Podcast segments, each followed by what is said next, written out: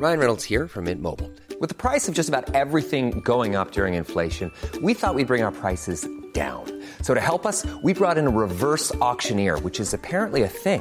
Mint Mobile unlimited premium wireless. Ready to get 30, 30, bit to get 30, bit to get 20, 20, 20, bit to get 20, 20, bit to get 15, 15, 15, 15 just 15 bucks a month. So, Give it a try at mintmobile.com slash switch. $45 upfront for three months plus taxes and fees. Promo for new customers for limited time. Unlimited more than 40 gigabytes per month. Slows. Full terms at mintmobile.com.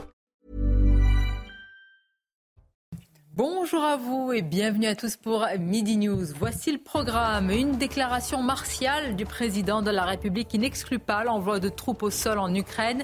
Mais dans le détail, si on écoute bien Emmanuel Macron, il n'y a pas de consensus. Et en réalité, y a-t-il vraiment une volonté, même les moyens euh, de susciter une telle guerre? Pourquoi donc une telle déclaration de choc? Maintenant, nous en parlerons. Et puis un enseignant soupçonné d'être proche de Daesh, oui, vous avez bien entendu, on parle là d'un professeur surveillé et soupçonné d'être proche de l'idéologie islamiste, la propagande djihadiste en provenance d'un professeur. Comment en est-on arrivé là? Nous évoquerons également le procès du meurtrier présumé du policier Eric Masson. Le suspect a reconnu pour la première fois avoir été l'auteur du tir. Il le reconnaît alors qu'il avait toujours nié, qu'il avait même nié avoir été sur les lieux de ce point de deal, un basculement dans le procès. Nous serons sur place avec notre journaliste police-justice Noémie Schultz. Et puis, plus largement, la délinquance, l'hyperviolence, fruit, fruit pardonnez-moi, d'un abandon, d'un recul de l'État, selon le criminologue Alain Bauer, qui voit un basculement dans l'histoire de notre pays. Je vous la fais courte, c'est Huntington qui aurait gagné face à Fukuyama. On va en parler plus largement avec nos invités, puis on écoutera Alain Bauer sur ce sujet. Mais tout d'abord, évidemment, place au journal. Bonjour à vous, cher Somaya Labiti. Euh, bonjour Sonia, bonjour à tous. La colère ne retombe pas, illustration parfaite de la détresse paysanne. Gabriel Attal interpellé au salon de l'agriculture par un éleveur au bord du gouffre. Monsieur Attal, on compte sur vous. Vous êtes nouveau dans les services. J'espère dans les services entre guillemets. Hein. Vous avez un petit peu d'ancienneté. Moi, j'en ai dans l'agriculture. Je connais très bien le sujet. Il va falloir des propositions sérieuses. Aujourd'hui, on a 40 ans de déficit de prix agricole. Vous le savez. On vend du maïs, du blé, des, des fruits, des légumes au prix des années 80. Ça ne peut plus durer. On travaille à moyenne de 2,50 euros de l'heure. Vous connaissez les retraites de nos parents, tout ça. Il faut changer les choses. Sinon, je vous le garantis, je le dis devant les caméras, ça va très mal se placer et vous le savez. Merci, monsieur Est-ce que je peux vous répondre? Oui, allez-y. D'abord, je suis premier à avoir dit que sur la mo- les mobilisations des agriculteurs, il y a eu beaucoup de responsabilités. Ce matin, j'étais sur RTL, vous avez peut-être pas pu me- m'entendre. J'ai donné les ex- des exemples de blocage d'agriculteurs sur des autoroutes qui ont été levées, où les agriculteurs ont tout remis en état. Et vous en avez même qui, sur leurs propres frais, ont payé des sociétés de balayage pour remettre les choses en état. Ça, on l'a jamais vu dans d'autres mouvements euh, sociaux et d'autres mobilisations. Je suis le premier à, à- à parler de cette responsabilité. Gabriel Attal confirme non, la France ne déclare pas la guerre à la Russie, mais l'envoi de troupes n'est pas exclu. Une folie, un acte irresponsable pour Jean-Luc Mélenchon, quand pour Marine Le Pen, le président joue au chef de guerre. La France déroule le tapis rouge à l'émir du Qatar, visite de deux jours avec au programme la poursuite des pourparlers pour un cessez-le-feu entre Israël et le Hamas. Et puis dans l'actualité judiciaire, les suites du procès du meurtre d'Éric Masson, un procès que vous suivez pour nous. Noémie Schultz, bonjour. Euh, Noémie, depuis ce matin, des témoignages bouleversants à la barre, dont celui du père de la victime. Je vais vous expliquer les circonstances dans lesquelles j'ai appris que je venais de perdre un enfant. Ce soir de mai 2021, Marc Masson reçoit plusieurs appels téléphoniques en l'espace de quelques minutes, un collègue, puis son fils cadet, et enfin le chef d'Éric, son aîné. J'ai dit il est mort, il m'a dit oui. Le début, dit-il, d'un chemin de croix qui ne finira jamais. La bâche à cadavre, croyez-moi, j'en ai ouvert, j'en ai fermé, poursuit ce policier aujourd'hui à la retraite. Et là, j'ai vu le visage de mon fils, je l'ai embrassé, il n'était pas encore froid, il était chaud. Cet homme de 66 ans évoque d'abord la tristesse qui emporte tout, ces petites filles qui, pour la fête des pères, vont déposer des cailloux au cimetière. Il a fallu que j'intègre l'idée que j'avais perdu un enfant. Les circonstances ne m'intéressaient pas. Ce qui comptait, c'était le deuil. Dans la salle, des larmes sur des dizaines de visages. Même le président a du mal à cacher son émotion. Après la tristesse vient la colère et la voix de Marc Masson change, se durcit de façon presque imperceptible. Ce décès n'est pas dû à une maladie, un accident. Il est dû à une, une ou des personnes. Les avieux d'Ilias Akoudad hier ne l'ont pas touché, ils l'ont même révolté. D'ailleurs, il a quitté la salle d'audience. Je ne suis soulagée de plus rien. Ce n'est pas un palais de justice, mais un palais des mensonges. Akoudad ne me doit rien si ce n'est une vie, celle de mon fils. Et le pardon et moi, nous ne sommes pas nés le même jour.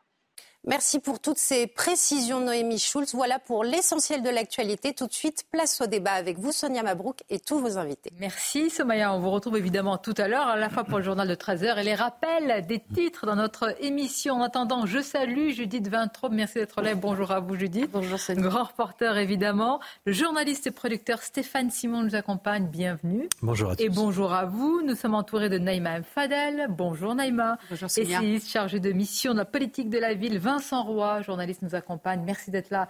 Également, beaucoup, beaucoup de sujets à, vous soumettre. Évidemment, nous reviendrons sur la déclaration choc d'Emmanuel Macron, mais on l'écoutera et puis on fera attention à tout ce qui a été dit véritablement, parce qu'on n'a retenu que quelques mots dans cette phrase. Il faut tout écouter, évidemment, pour contextualiser, comme on dit. Alors là, le contexte, je vous avoue que pour ce sujet, les bras nous en tombent. C'est un homme de 26 ans. Il est franco-algérien. Le parquet antiterroriste lui reproche d'avoir, écoutez bien, comme diffusé et traduit alors des paroles extrêmement graves et guerrières euh, qui seraient des chants religieux particulièrement explicites. Il est mis en examen quand même, je tiens à le dire, pour association de malfaiteurs en vue de commettre un projet terroriste. Sa propagande de Daesh n'était pas diffusée en cours, mais à l'égard des cadres euh, de Daesh. Alors était-il ou est-il un recruteur? Euh, Apparemment, il ne projetait pas d'attentat selon en tout cas pas de projet selon les renseignements. Lui se défend de tout cela, mais il était surveillé déjà depuis un certain temps. Je vous propose de regarder les détails de cette affaire incroyable au sein même de l'éducation nationale. Augustin Donadieu, il en en parle juste après. Il était toute la journée devant ses élèves de CP et le soir, soupçonné de diffuser en privé de la propagande djihadiste. Un enseignant de l'école Jean-Pierre Timbaud de Drancy, titulaire depuis trois ans, a été mis en examen pour association de malfaiteurs terroristes en vue de la préparation d'un ou plusieurs crimes d'atteinte aux personnes. Il a été placé en détention provisoire à la demande du parquet antiterroriste. Je suis choqué. Nous sommes choqués. Quand nous voyons ce genre de faits, hein, euh, comme malheureusement d'autres faits divers dans d'autres domaines, il faut bien se rappeler que l'école n'est pas un lieu sécurisé et qu'il peut, peut tout à fait se produire le pire. Car en plus d'être soupçonné d'avoir diffusé de la propagande djihadiste, l'enseignant franco-algérien de 26 ans aurait également interprété en français au moins cinq chants religieux musulmans glorifiant les combattants de l'État islamique. Jointe par téléphone, la direction de l'établissement refuse de réagir, mais se dit stupéfaite de la nouvelle. Le profil de l'enseignant n'éveillait aucun doute, selon le directeur. L'instruction se poursuit et les enquêteurs continuent d'analyser les productions audio de ce jeune enseignant. Les enseignants sont véritablement choqués. Là, on parle d'un choc profond, ébranlé oui. euh, d'avoir l'un des, des, leurs, entre guillemets, au sein même de l'éducation nationale. Avant de poser la question, comment est-ce qu'on en est arrivé là euh, Stéphane Simon, vous êtes l'auteur d'un livre enquête sur les derniers jours de Samuel Paty. Merci. Quand on a, doit analyser ce genre de sujet, on est dans le pays de Samuel Paty et de Dominique oui. Bernard. Et oui, c'est ça le problème. C'est bien ça le problème. Je voudrais juste préciser deux, trois petites informations. Cette, cet enseignant, Sofiane O, euh, c'est un professeur, un instituteur qui enseigne depuis trois ans euh, dans ce cours de CP de l'école Jean-Pierre Timbaud.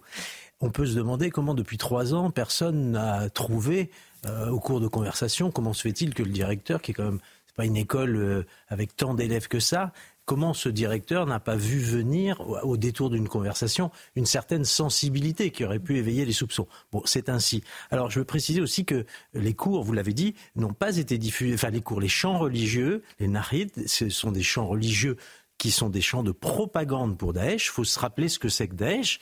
C'est euh, souvenez-vous, les journées du 7, 8 et 9 janvier 2015, ce sont les attentats qui commencent avec, à Charlie Hebdo et qui se terminent à l'hypercachère. Ce sont 17 morts. Daesh, c'est ça. C'est des milliers de morts à travers le monde puisque Daesh frappe un peu partout. Et euh, on peut se dire évidemment que ces chants d'exaltation de Daesh, du califat, ce sont des chants qui, évidemment, ne sont pas, euh, sont extrêmement euh, dangereux, préoccupants, euh, font vraiment partie de l'idéologie de, recrutement euh, des, des, des, des, bénévoles au, au, terrorisme, si vous voulez. Et en fait, ce professeur est soupçonné d'avoir traduit ces chants en français, donc à la destination de, on va dire, d'un public francophone euh, pour Daesh et ces chants ont été diffusés sur les plateformes de recrutement de Daesh. Donc on est là quand même à un niveau d'engagement, euh, certes, les policiers n'ont pas trouvé trace d'un projet, mais enfin, vous savez comme moi que les terroristes, jusqu'à la veille du projet, euh, ne laissent pas de petits cailloux blancs pour dire qu'ils sont là. Mais alors, il a été incarcéré et je le disais, il était surveillé depuis un certain temps. À tout le moins, le suspendre. Euh, mais absolument, même si euh, là, il s'occupe euh, d'enfants tout petits, hein, c'est 6 ans, 7 ans. évidemment que la première question qui vient à l'esprit, c'est pourquoi la direction de l'établissement n'a pas été prévenue par les renseignements, puisque visiblement il était dans le collimateur des renseignements, et, et pourquoi il n'a pas été écarté des enfants. Alors quand on pose ce genre de questions, en général, euh, on ne connaît pas assez les détails de l'affaire, mais en général, la réponse est euh, on ne peut pas euh, leur dire qu'on les surveille parce que sinon on se prive de découvrir des réseaux. Il faut pouvoir s'en servir, mmh. mais malheureusement, le basculement entre laisser quelqu'un de toxique comme ça vaquer librement à ses, à ses occupations de recrutement euh, et puis les nécessités euh, de l'enquête euh, est de plus en plus difficile à comprendre. On s'est posé la même question avec l'imam, hein, Majoub Majoubi. Et à chaque fois, la réponse des renseignements, c'est on a besoin euh, d'exercer une surveillance sans que l'intéressé soit au courant. Alors c'est vrai, on l'entend beaucoup de la part, bah, c'est d'ailleurs le principe des, renseignements. Écoutons ce sujet, et je vais vous faire réagir Claude Moniquet, qui connaît très bien euh, ce, domaine, spécialiste de, de ces questions, de la lutte contre le terrorisme. Écoutez son argumentaire sur ce point précis. Deux choses importantes. Effectivement, premièrement, il a été, il a été incarcéré. Deuxièmement, euh, ce qu'on nous dit, c'est qu'il a été repéré à cause de ses chants de, de, de de ces chants religieux incitant le djihad, mais il est incarcéré pour la préparation possible d'attentats. Donc ça veut dire qu'on est en face d'un profil radicalisé particulièrement inquiétant, d'un homme qui est considéré comme étant assez dangereux pour être privé de liberté, mais euh, ce qui est très étonnant, c'est que ça fait des années qu'il était suivi, répétons-le, et que ce n'est qu'il y a quelques jours qu'on a pris cette décision.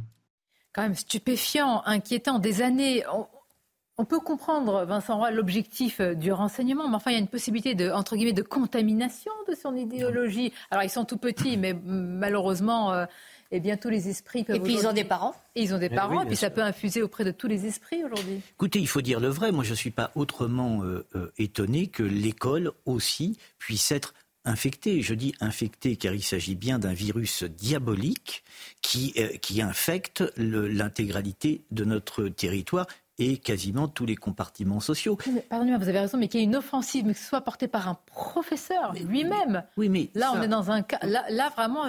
vous parliez tout à l'heure de taquilla, de dissimulation. Je pense que ce professeur était assez habile, justement, de façon à ce que le, son, euh, le, le proviseur ou directeur de l'école, plutôt directeur de l'école, ne puisse pas le repérer. Je suis pas, encore une fois, je suis pas autrement euh, étonné. On peut, on peut se dissimuler derrière euh, des discours bien pensants en voilant une partie de sa personnalité de ce point de vue, je ne suis pas étonné. Alors c'est vrai que la réaction des renseignements euh, se fait un peu tardive et qu'il euh, aurait pu être signalé plus tôt. Mais euh, je pense que peut-être, peut-être, il y en a d'autres. Alors, là, si c'est l'arbre, je ne pense pas qu'il y ait, une, je sais pas, s'il y a une forêt. L'offensive islamiste, en fait, euh, on a l'habitude de la traiter ici, c'est-à-dire elle passe quand même par eh bien, les tenues vestimentaires, etc. Elle passe par une idéologie, mais quand elle est, pardonnez-moi, c'est un professeur euh, qui l'incarnerait, qui l'apporterait, je, je mets quand même au conditionnel. Vous savez, euh, il y a quelques jours, on parlait d'un contre-récit. Quel contre-récit développer aujourd'hui? On l'a laissé aussi faire, parce que si c'est depuis des années qu'il est suivi, ça veut dire qu'il a eu le temps de distiller sa propagande euh, et puis de, recruter aussi, puisque clairement, là, c'était sur euh, pour Daesh et sur les réseaux de Daesh. Donc on voit bien qu'aujourd'hui, les, les renseignements généraux veulent toujours attendre pour euh, effectivement dérouler le fil et voir tous les gens qui pourraient être susceptibles d'être comment dirais-je, euh, complice, imprégné, etc. Sauf que euh, vous vous rendez compte, ce temps-là, c'est un temps euh, terriblement néfaste parce que c'est un temps où ils vont recruter et où ça va se distiller. Et moi, je pose aussi la question du croisement des fichiers parce que rappelez-vous, quand les, euh, certains élus ont demandé à avoir des fichiers déradicalisés pour aussi euh, se mettre en garde et être en alerte, on leur a dit non, non, bah, ce n'est pas possible, alors qu'on peut tout à fait avoir dans le cadre avec les élus ou avec l'éducation nationale, tout simplement un fichier partagé, un secret professionnel et qui engage. Mais aujourd'hui, on ne peut pas laisser euh, euh, nous laisser, si je veux dire, dans cet état de nos protections. C'est extrêmement mais grave. c'est une forme de non-assistance. Alors je ne sais pas quelles étaient ses intentions et l'enquête se poursuit à personne, à professeur en danger. Pour Samuel Paty, bah euh, c'était un danger pas tellement de l'extérieur puisqu'il avait eu des complicités quand même à l'école. Pour Dominique Bernard, il a pu se rendre sur le lieu également de l'établissement scolaire. C'est-à-dire que là, l'ennemi est, enfin, Mais est-ce que vous potentiel est à l'intérieur. Eh Est-ce que vous vous rappelez euh, le livre de Bernard Ravet euh, ah C'était en 2017. Il était euh, proviseur à Marseille et son livre s'appelait. On va s'enseigner sur principal de collège ou imam, de la République. Et lui raconte qu'il avait eu maille à partir, notamment avec un surveillant islamiste, qu'il était allé hmm. porter plainte au commissariat, qu'il avait alerté absolument tout le monde, euh, académie comprise, et que personne n'avait rien fait. C'est fait des années quand même que les services de renseignement, les universitaires savent, disent, répètent que le frérisme, que le salafisme a pour viser l'école. Rappelons-les de Georges Bensoussan, Bien sûr, Rogier, Florence Bergeau-Blaclair. Voilà, c'est le lieu de l'école, c'est le lieu de la formation des esprits, c'est le lieu où évidemment l'islamisme veut faire son nid, veut influencer le reste de la société. On devrait vraiment prendre cette menace très au sérieux. Mais quand vous voyez la réaction, euh, d'abord l'absence de réaction de, Nicole Belloubet sur ce sujet. Euh, j'ai avant de l'émission regardé son compte Twitter, c'est en général là où les hommes politiques réagissent le plus vite. Il se trouve qu'il n'y a aucune réaction à cette, à cette, à cette, cette affaire qui doit bien l'embêter. Et que vous écoutez ces récentes déclarations sur l'idée même qu'elle se fait de ce qu'il faut faire des élèves radicalisés. Les élèves radicalisés, pardon. Alors, ah, je, je, je déflore peut-être un peu le sujet, mais il se trouve que les élèves radicalisés, elles pensent que la meilleure manière de les traiter, c'est de leur faire des classes spéciales. Euh, des classes spéciales dans lesquelles ils auront donc un traitement particulier. Moi, je ne crois pas que ce soit la meilleure manière de faire. Je crois qu'au contraire, il faut les écarter. Vous, vous disiez en antenne, ça m'a fait rire. Et après Judith, on pourrait mettre peut-être des attendez, barreaux Attendez, c'est un vrai sujet. non, oui, mais les écarter, mais pardonnez-moi, ce sont aussi des élèves, des enfants, tout à fait évidemment récupérables. Et c'est là où on va aller plus loin dans le euh, débat. Plutôt, en fait, le, le, Écoutez, si on ne croit pas qu'un enfant soit récupérable, alors on perd foi en tout. Non, c'est possible. Et bien sûr qu'il est c'est le débat qu'on va susciter là, juste après les titres de la part de Somaya. Il tire à boulet rouge sur le RN et Marine Le Pen, passager clandestin de cette crise agricole. Selon lui, Gabriel Attal poursuit. Ils viennent butiner sur cette crise, expliquant qu'ils ont les solutions. Mais qu'ont-ils fait? Depuis 20 ans, fustige le Premier ministre Remis en question par l'Union européenne, le permis de conduire à vie au cœur d'un débat aujourd'hui. Une proposition de loi prévoit d'en changer les règles, renouvellement tous les 15 ans avec des tests d'audition, d'ouïe et de réflexe. Et puis un exploit dans l'histoire de la course au large. Le premier tour du monde en ultime a couronné Charles Caudrelier, une consécration obtenue à l'issue d'une course extrême. Merci à vous, euh, Somaya. On continue à évoquer ce sujet. Pourquoi Il est majeur. Tout, évidemment, tout se passe et tout commence à, l'école, comme on dit. Un collégien de 11 ans interpellé chez lui. Déjà, rien que la phrase, pardonnez-moi, je trouve qu'il y a quelque chose qui ne va pas. C'est ainsi, malheureusement. Il a été interpellé chez lui, ce, ce jeune garçon, pour apologie de terrorisme. 11 ans.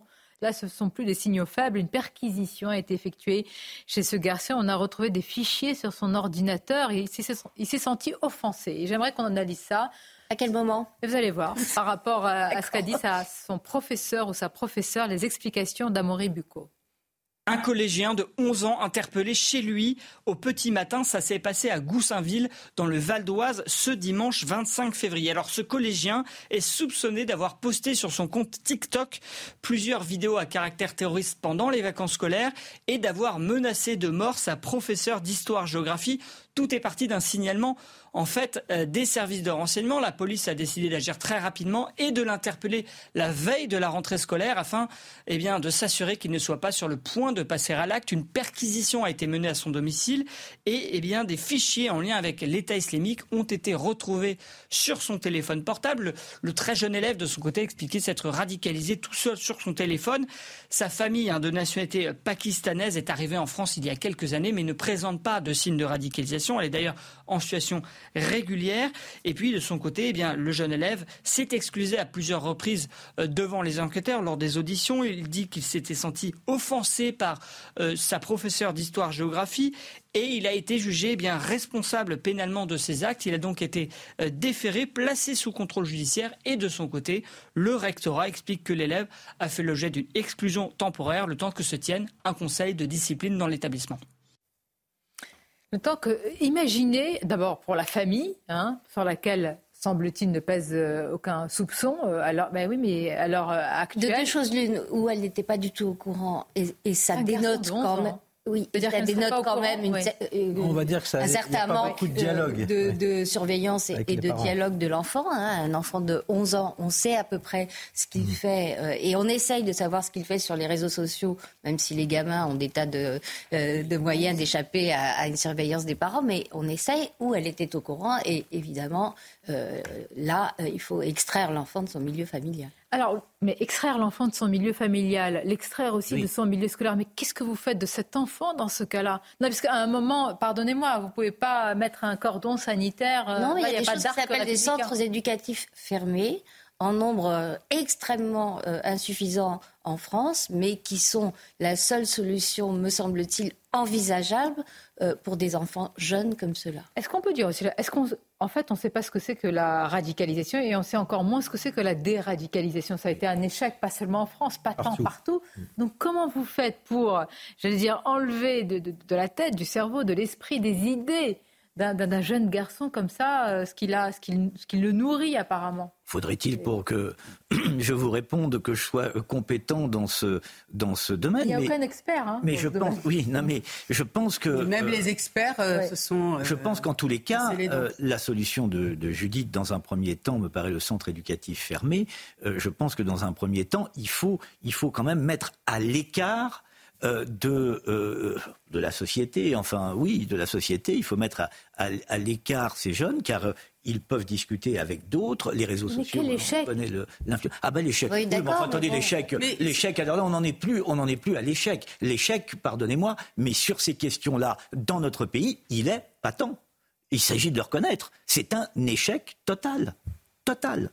Donc en fait, on n'a pas d'autres. Euh, écoutez bien, parce que ce qu'on est en train de dire, c'est que la seule solution, comme on n'en a pas, c'est d'écarter tout simplement. Ah ben, mais on n'est pas du tout en train de répondre à la racine du, du mais sujet. attendez, c'est la, solution pour protéger la société et pour protéger l'enfant. Bien sûr. Mais parce faut l'extraire d'un milieu toxique. Non, mais excusez-moi, mais euh, c'est toujours pareil. En fait, même concernant la délinquance des mineurs, on tourne en rond parce qu'on essaye toujours en fait de réagir aux conséquences, mais on s'intéresse pas à la cause, à la racine, comme vient de dire Sonia. Non, mais on a un, problème de fond, c'est qu'on veut, c'est encore une fois tabou, j'arrête pas de, le dire, et le docteur Maurice Berger la en parle souvent. des parents. Tout, mais bien sûr. Ah, mais très tôt, très tôt, en fait, le problème, c'est qu'on a des structures, on a un maillage dans notre pays de tas de structures qui permettrait de donner vraiment la place aux, parents et notamment d'être en alerte, c'est-à-dire de tout de suite voir les problèmes où ils sont. On a des centres socioculturels partout qui sont subventionnés par l'État, les CAF et les collectivités. On a des centres de loisirs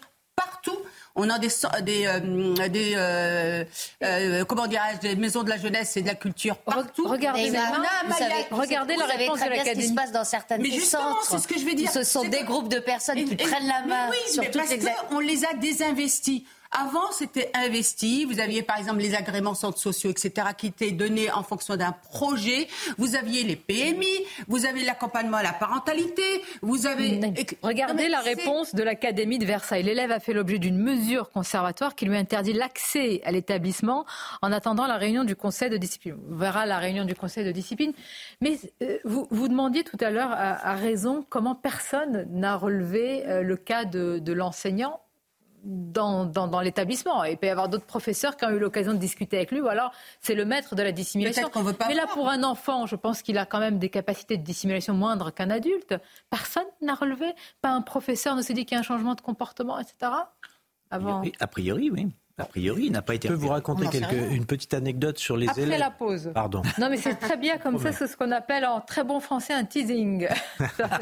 Et puis on reviendra sur votre anecdote qui sûrement va éclairer notre débat sur, les propos d'Emmanuel Macron. Attention, parce que tout le monde on dit propos choc, mais le président quand même a pris quelques précautions dans sa phrase. On peut le reconnaître aussi. Ah, vous n'êtes pas tous d'accord Non, après la pause. Après la pause. Merci, à tout de suite. Et ces images en direct du Premier ministre euh, Gabriel Attal au Salon de l'Agriculture. Il est passé il y a quelques instants par euh, le stand des Antilles il a dégusté un excellent rhum, mais ce n'est pas l'information principale.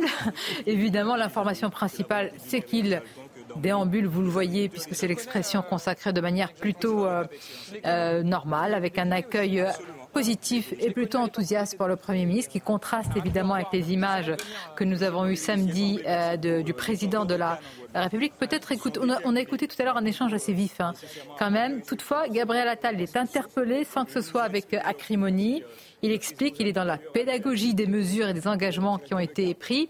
On va en parler. Ce même Premier ministre aussi qui a euh, déclaré ce matin ou prou la même chose qu'Emmanuel Macron sur l'Ukraine. Ça nous interroge parce qu'à l'instant, on vient d'apprendre que l'Allemagne contredit ce que vient de dire Emmanuel Macron. Mais tout d'abord, on est au salon avec notre journaliste Elodie euh, Huchard. Elodie, bonjour à vous. Vous avez suivi euh, les pérégrinations du Premier ministre. On le voit d'ailleurs qu'il prend beaucoup de selfies alors qu'il avait euh, dénoncé la politique du, selfie, de la communication de, Jordan Bardella. Mais plus sérieusement, Elodie Huchard, vous pouvez nous, nous résumer l'ambiance et le contexte de la visite du Premier ministre? Écoutez, Sonia, l'ambiance, elle est plutôt bonne. Vous l'avez dit, certes, il est interpellé directement par des agriculteurs, mais il n'est jamais chahuté. Il y a eu ce matin une rencontre avec les organisations euh, syndicales et on a pu les interroger à l'issue. On a parlé notamment avec la Confédération paysanne ou la coordination rurale. Les deux nous disaient qu'elles se sentaient beaucoup plus entendues par Gabriel Attal et que son diagnostic semblait meilleur. Et puis, vous le disiez, il prend beaucoup de temps. Alors évidemment, ça change du président de la République parce que là, il y a du public, il y a des visiteurs, il fait beaucoup de selfies, même si il expliquait que Jordan Bardella menait la politique du selfie plutôt que des solutions. Mais en tout cas, il se prête au jeu. L'accueil est bon. Le public veut aussi se montrer euh, à ses côtés. Il y a évidemment beaucoup de journalistes qui rendent sa progression un petit peu euh, compliquée. En tout cas, dans son entourage, on nous l'assure. Il va passer l'intégralité de cette journée ici au salon. Il ne faut pas non plus, nous dit-il, qu'on oublie les agriculteurs une fois que le salon est fermé. Évidemment, c'est la crainte des agriculteurs, mais le cabinet de Gabriel Attal l'assure. Il veut mener cette fronde contre la crise agricole jusqu'au bout. Merci beaucoup, Elodie Huchard, en direct et en duplex du, du salon de l'agriculture, Elodie, qui suit tout, qui ne rate rien de tout ce qui est dit, évidemment, et des échanges, s'il y a des échanges vifs, en tout cas qui méritent qu'on s'y attarde. On reviendra au salon de l'agriculture, c'est toujours bien aussi. Voilà, c'est ça le salon aussi, pardonnez-moi, je veux m'arrêter cette image, ce sont les produits. Ce sont les gens qui mettent en avant leur savoir-faire, leur savoir-être aussi, parce que véritablement, ce sont des passionnés. Évidemment, il y a les bêtes, les produits et tout le reste. Voilà pourquoi c'est toujours un succès immense au-delà de la politique, le salon de l'agriculture. Dans quelques instants, avec notre journaliste Harold Iman, que je salue, nous allons parler de la phrase choc d'Emmanuel Macron sur les troupes au sol en Ukraine. Et à l'instant, à l'instant, on vient d'apprendre que l'Allemagne, par la voix d'Olaf Scholz, affirme qu'il n'y aura pas d'ailleurs ce qu'on se disait, hein, ce qu'on pressent quand même, qu'il n'y aura pas de soldats euh, d'Europe, de l'Europe ou de l'OTAN euh, engagés sur le sol ukrainien. Donc voilà l'Allemagne qui contredit la France. On va y revenir. Mais je voudrais qu'on reste encore un instant sur ce collégien de 11 ans qui a été arrêté, parce que nous, nous avons beaucoup de réactions qui disent 11 ans interpellé pour apologie de terrorisme.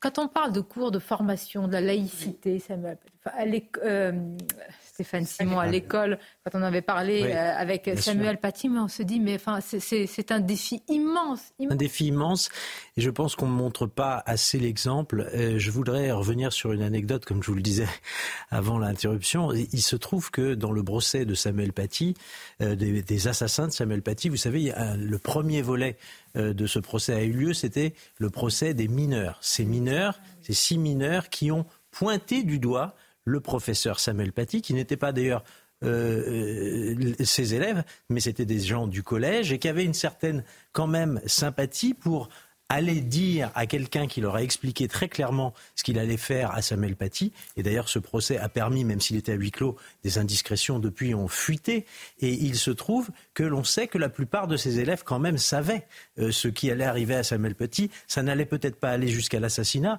mais ils savaient que leur professeur était grandement en danger. Eh bien, cette affaire a été jugée. Il y a eu peu de repentance finalement de ces collégiens pendant les audiences. Il y a un des collégiens, euh, je ne dirais pas lequel parce que c'est quand même tenu au secret tout ça, qui a vraiment exprimé euh, auprès de la famille toutes ses excuses avec beaucoup de sincérité. Et d'ailleurs, il a été assez faiblement. Un sur combien, si je puis dire Voilà, c'est peu, sur six. Et, il se trouve que les autres ont fait des excuses du bout des lèvres. Et il y a même euh, la fille de Brahim Shnina, euh, vous savez, qui, elle, a été euh, plus que réservé sur, cette, sur la compassion normale que l'on a quand un professeur a été euh, ainsi assassiné.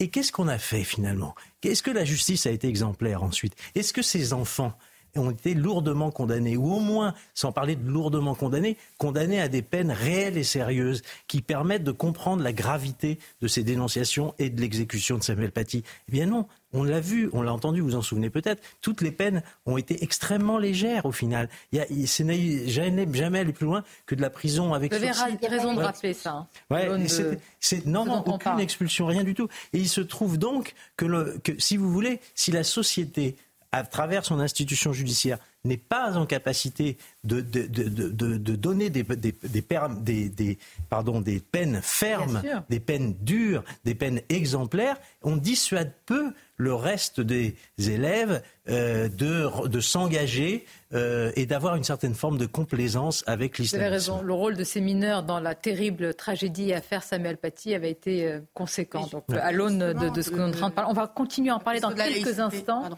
Allez-y sur la laïcité. Non, mais justement, la question de la laïcité, ça ne se décrète pas. C'est quelque chose qu'à un moment, on se l'approprie parce qu'on la comprend et on la comprend aussi son intérêt pour soi-même.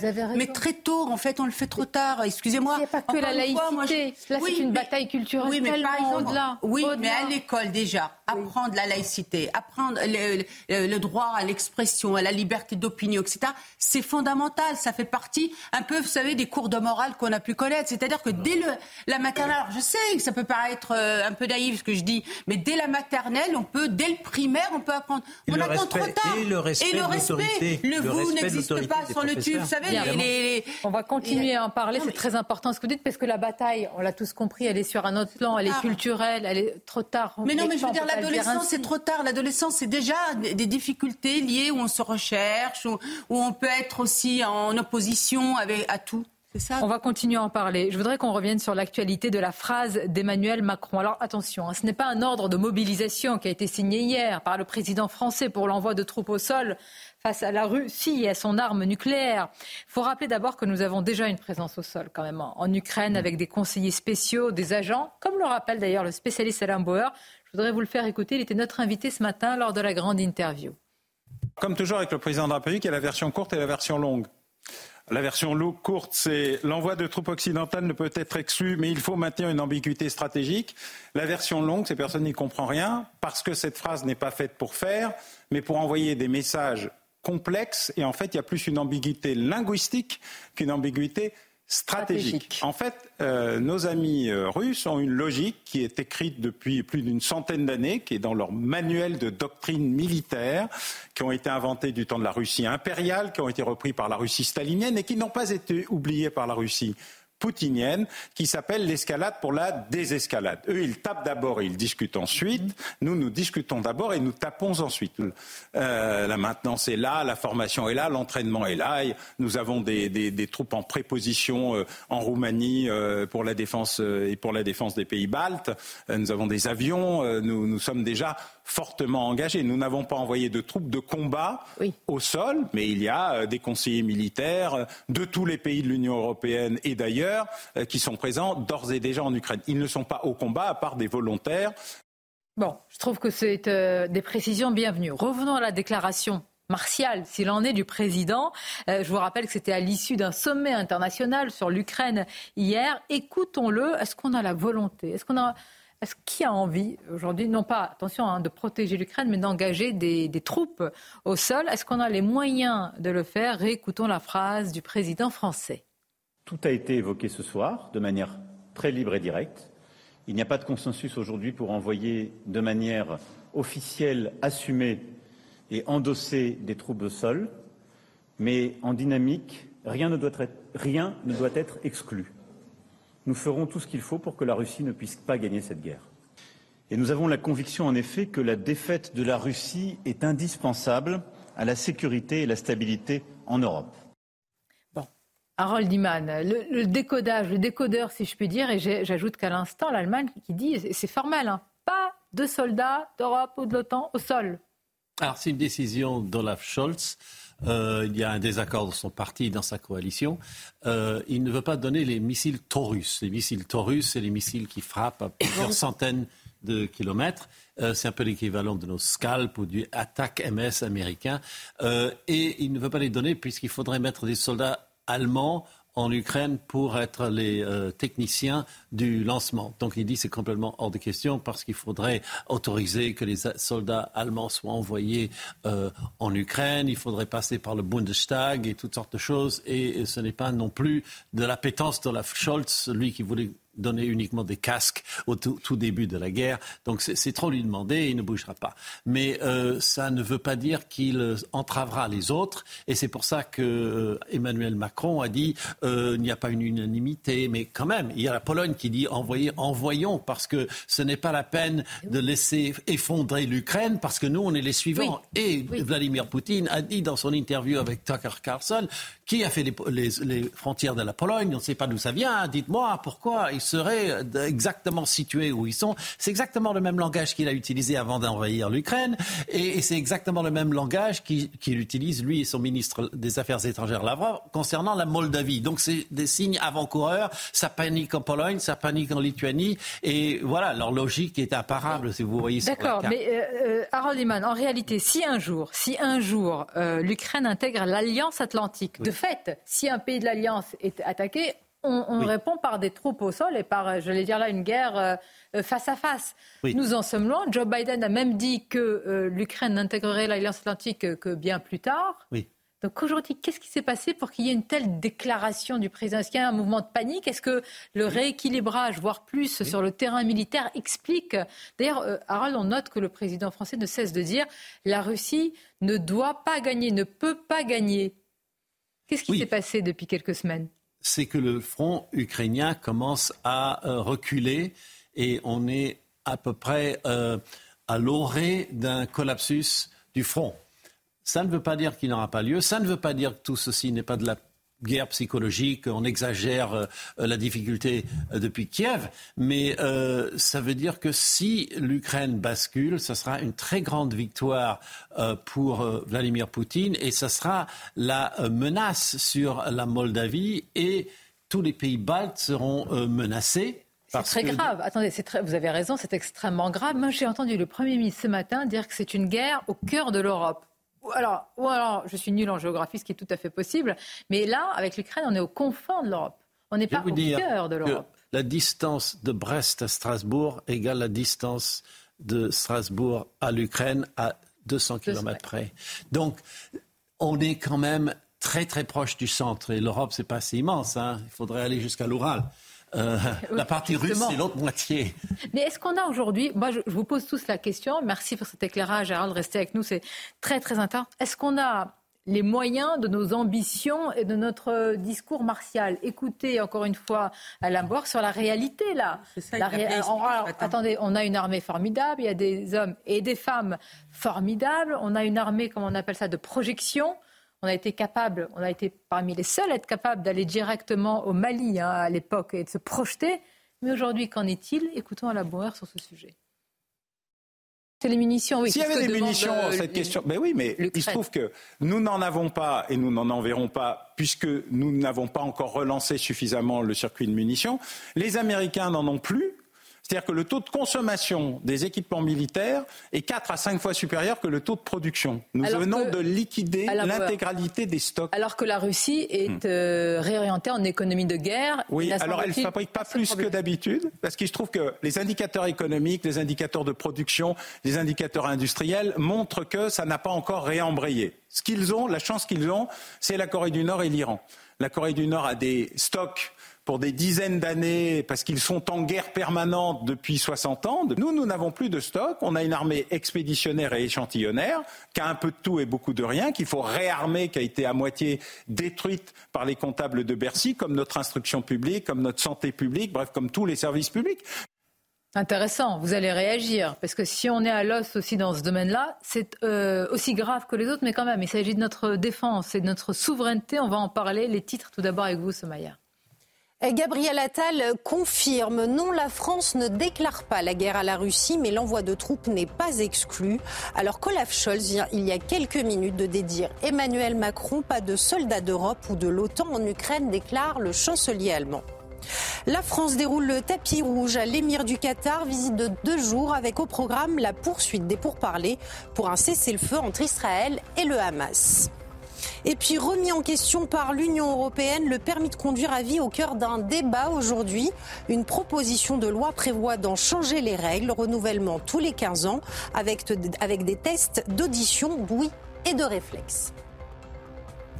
Stéphane si vous nous rappeliez tout à l'heure, je crois que c'était pendant la pause, et c'est très très juste ce que vous avez dit, qu'on est passé ça fait trois ans, hein, ça, on rentre dans la troisième année de cette guerre. Emmanuel Macron est passé d'un discours où il fallait parler à, Vladimir pas Poutine. Humilier, ne pas, humilier Vladimir Poutine. Vladimir Poutine et, et, la Russie, et là on peut comprendre sur la Russie, pas sur Vladimir Poutine. Et puis là, quand même, certains disent un chef de guerre. Mais quel devrait être le rôle de la France, puissance d'équilibre dans tout ça, bah, normalement? Vous avez déjà répondu, si j'ose dire. C'est-à-dire que, évidemment, que la France, puissance d'équilibre, devrait être entre les États-Unis, qui mènent à travers l'Ukraine quand même une guerre à la Russie. On le sait bien. C'est tout ça n'arrive pas par hasard. Et, et la colère de Poutine et l'envahissement de l'Ukraine n'est pas non plus une histoire qu'il faut résumer comme un coup de sang de Poutine. C'est beaucoup plus compliqué que ça. On sait que les racines de tout ça, c'est aussi euh, voilà, c'est les accords de Minsk qui n'ont pas été respectés par les alliés, etc. Et il se, mais il se trouve que oui. oui. Et maintenant, et maintenant, c'est ça. Écoutez, imaginez ce matin, pardonnez-moi, les Français se réveillent avec une déclaration quand même euh, selon laquelle on pourrait avoir nos troupes au sol. Mais c'est extrêmement angoissant, je trouve, la période que l'on traverse, parce que, évidemment, quand vous avez un chef de l'État qui ne prend d'ailleurs même pas soin de consulter ni le Parlement, ni les corps intermédiaires, etc., et qui commence à lancer à la cantonade, nous pourrions envoyer l'armée française. Si, si, on commence à envoyer l'armée française en Russie, on, on, va en Ukraine. droit, en Ukraine, pardon, on va droit au, à, la troisième guerre mondiale. Bon, donc on est belligérant. Enfin, on, on est belligérant. En fait, en réalité, cette nuance rhétorique, elle ne trompe personne. Oui, c'est vrai ce que vous dites, ça trompe personne, mais c'est une façade importante malgré tout qui permet de continuer à soutenir l'Ukraine sans pour autant assumer l'idée de rentrer en guerre frontale. Alors moi, j'ai jamais compris comment on peut livrer autant de matériel, comment sur place, attention, hein, parce que pour faire fonctionner les Césars et tout ça, on a quand même tous nos experts et nos agents qui le font. Bien sûr. mais, en, même temps, on n'y touche pas. mais pour reprendre la question que vous posiez sur le, pardon, pour reprendre la question que vous posiez sur notre capacité d'intervention sur place, elle est extrêmement faible. C'est ça le problème, c'est qu'on a trois jours de munitions à fournir, pas guère plus que ça. On n'est pas du tout depuis deux ans, euh, on n'a pas repris la production massive d'une économie de guerre. On n'est pas rentré dans une économie de guerre, donc on ne peut pas faire la guerre en vérité. Quand je pense qu'on avait dit qu'on allait ruiner surtout l'économie russe avec les sanctions, je dis oui. Euh, oui, mais c'est là en fait on, on, est dans la configuration décrite euh, ce matin chez vous par, par Alain Boer, c'est-à-dire qu'on dit attention, euh, si jamais euh, vous faites un pas de plus, vous allez voir ce que vous allez voir. Et Emmanuel Macron n'a pas tort quand il explique que l'Europe, les Alliés ont toujours eu un temps de retard dans l'aide à l'Ukraine. Hein, on l'a vu euh, euh, avec le non-déclenchement ou le ratage de la fameuse offensive qui devait permettre à, Kiev de, reprendre euh, l'avantage. Et à chaque fois, c'est quand même la défaillance de l'aide. Mais, cela dit, après, il y a la réalité des peuples. Quand on veut engager nos troupes à l'extérieur et qu'on est président de la République, on n'est pas obligé de consulter le Parlement. Sauf au bout de quatre mois. Au bout de quatre mois, vous devez non seulement consulter, mais obtenir un vote qui vous autorise à poursuivre cette intervention. C'est ce qui s'était passé pour le Mali, me semble-t-il, non? Je me souviens que le président François Hollande avait décidé et après on était revenu devant le Parlement. Mais voilà. en fait, quand on voit les... Mais non, mais euh, chose très importante, parce que dans l'état actuel de l'opinion française, et, vu l'absence de majorité euh, du président de la République à l'Assemblée nationale, je ne vois pas comment ce, comment ce vote pourrait être positif. et, je ne vois pas l'opération durer moins de quatre mois. Quand vous parlez, d'ailleurs en off, avec des généraux, quels qu'ils soient, hein, je veux dire, ils, vous disent peu ou prou la même chose. Alors, là, sur le terrain, il y a quelque chose de, grave qui se produit. Hein. il y a un, rééquilibrage, voire un net avantage pour les troupes russes. Ça, pas grand monde ne veut le dire. Pourquoi? Et quand Emmanuel Macron dit la Russie ne peut pas gagner, ne peut pas gagner, sinon quoi? Ouais, moi, et, si, et si, et si, et si, mais euh, c'est malheureux pour nous tous, c'est pour l'Europe. Et si ça se passe, qu'est-ce qu'il va il, dit quand même qu'il est capable d'attaquer les Européens. Non, mais si elle gagnait, c'est qu'elle irait à la négociation, c'est-à-dire qu'on ah bah laisserait. c'est sans doute ce qu'il veut dire. C'est sans doute ce qu'il veut dire. parce que aller à la négociation, ça veut dire négocier dans les termes russes. Ça veut dire que les Russes récupéreraient le Donbass. Non, mais attendez, non seulement les Russes n'ont pas mis euh, leur économie n'a pas été mise par terre, mais en plus ils ont créé géopolitiquement le BRICS, avec une force quand même plus importante. Sur ce point. Hmm. Euh, je ne pense pas que le BRICS soit efficace militairement. Oui, mais aujourd'hui, euh, en termes d'impact. Allez-y, que, veut dire Emmanuel Macron quand il dit que nous risquons des attaques directes, nous, Européens? Est-ce que ce sont des attaques cyberattaques ou est-ce qu'on peut craindre de ne pas agiter le chiffon rouge? Vous avez raison, ça, on en a déjà. Ah oui et ça va augmenter au point où ça va commencer à nous déstabiliser euh, économiquement, euh, informatiquement et même militairement, parce que vous pouvez détourner des missiles et des choses comme ça. Donc euh, le matériel est tellement électronique. Et puis deuxièmement, il peut attaquer la Moldavie, il peut attaquer même, les pays baltes. Survoler, rogner des petits bouts, tirer pour voir notre réaction. On va y revenir. Et il vaut mieux les stopper en Ukraine que les stopper carrément dans l'OTAN. Marquer une courte pause et on va continuer à en parler. Je le dis sur le plan de la communication, moi je le sais. Hein. Moi, de toute façon, je suis naïve, mais je n'ose croire, je n'ose croire qu'une telle déclaration martiale intervient pour couvrir une séquence calamiteuse au salon de l'agriculture. C'est pas possible. On est à un tel niveau de degré de, de, gravité et de responsabilité, ce n'est pas possible. courte pause. tout de suite, beaucoup de sujets à venir. Le procès du meurtrier euh, présumé d'Éric Masson, très important, va y revenir à tout de suite. Merci d'être avec nous. Beaucoup, beaucoup de sujets à vous soumettre et à soumettre à nos invités pour cette deuxième heure de Midi News. Nous parlerons du procès du meurtrier présumé de policier Eric Masson avec euh, eh un suspect qui a reconnu pour la première fois très important avoir été l'auteur du tir. Basculement dans ce procès, on y reviendra dans quelques instants. Et puis plus largement, l'insécurité, la délinquance, l'hyperviolence. Alain Bauer dénonce un État qui s'est effondré sur lui-même, qui a reculé, qui a abdiqué tout simplement. Propos forts, hein, mais qu'il développe depuis longtemps. On y reviendra aussi après le journal. Il vous est présenté par Somaya Labidi. Rebonjour à vous, cher Somaya. Euh, bonjour Sonia, bonjour à tous. À la une, il tire à boulet rouge sur le RN et Marine Le Pen, passager euh, clandestin de cette crise agricole. Selon lui, Gabriel Attal poursuit. Ils viennent butiner sur cette crise, expliquant qu'ils ont les solutions. Mais qu'ont-ils fait? Depuis 20 ans, fustige le Premier ministre Gabriel Attal encore qui confirme non la France ne déclare pas la guerre à la Russie mais l'envoi de troupes n'est pas exclu alors qu'Olaf Scholz vient il y a quelques minutes euh, de dédire Emmanuel Macron pas de soldats d'Europe ou de l'OTAN en Ukraine déclare le chancelier allemand.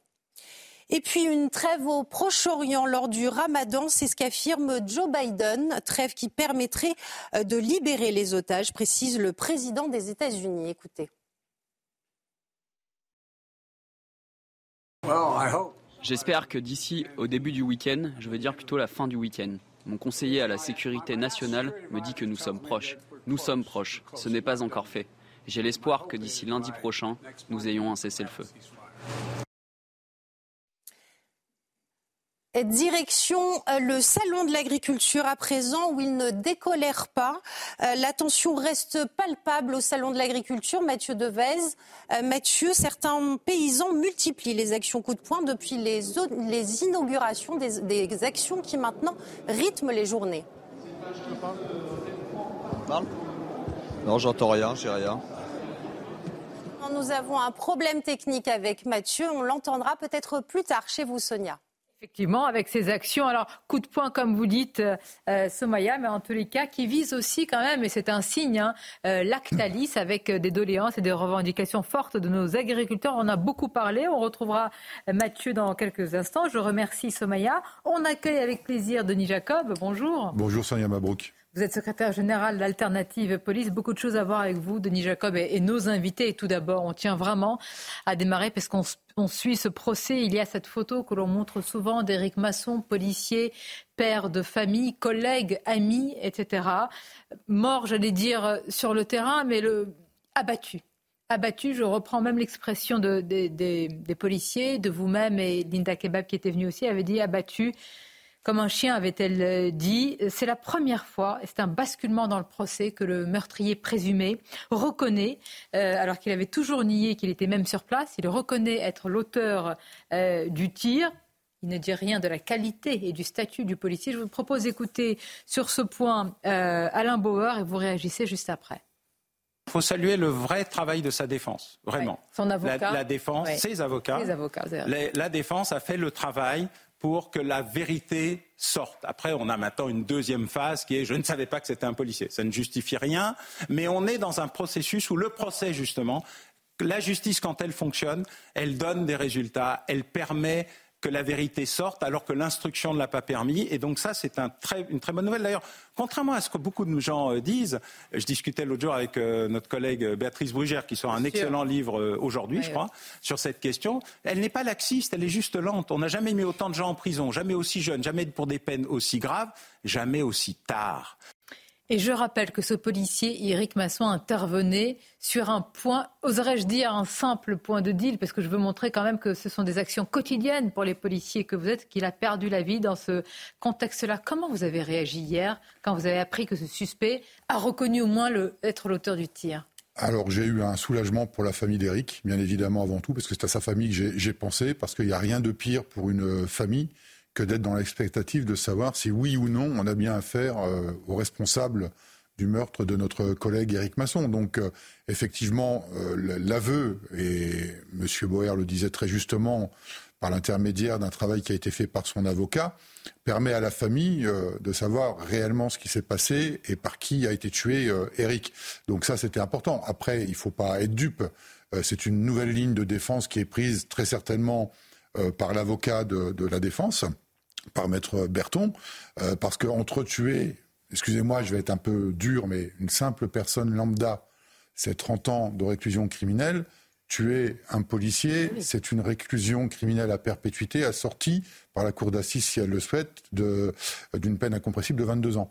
Donc, donc de toute façon, euh, c'est clair qu'aujourd'hui, ça va être de dire, alors oui, je l'ai tué, mais je ne savais pas que c'était un policier. Sauf qu'on a quand même plusieurs témoignages qui démontrent que nos collègues avaient bien leur brassard police, au moins à la main. Vos collègues l'ont dit, et sur comment on appelle ça, l'ordonnancement de l'enquête ou l'ordonnance de l'enquête ou d'accusation, il est écrit qu'ils ont retrouvé, pardonnez-moi de ces détails, à côté du corps oui, oui, brassard. Oui, oui, tout à fait. Oui, oui. Donc les, les faits, euh, les, les, faits sont là. Euh, ils sont avérés, ils sont confirmés, euh, alors par les constatations de l'enquête, mais aussi par les témoignages. et donc, oui, aujourd'hui, l'objectif de cet individu, c'est de, il sait qu'il ira en prison, mais le but, c'est de pouvoir sortir une 30 ans de réclusion euh, criminelle, c'est assorti de 18 ans.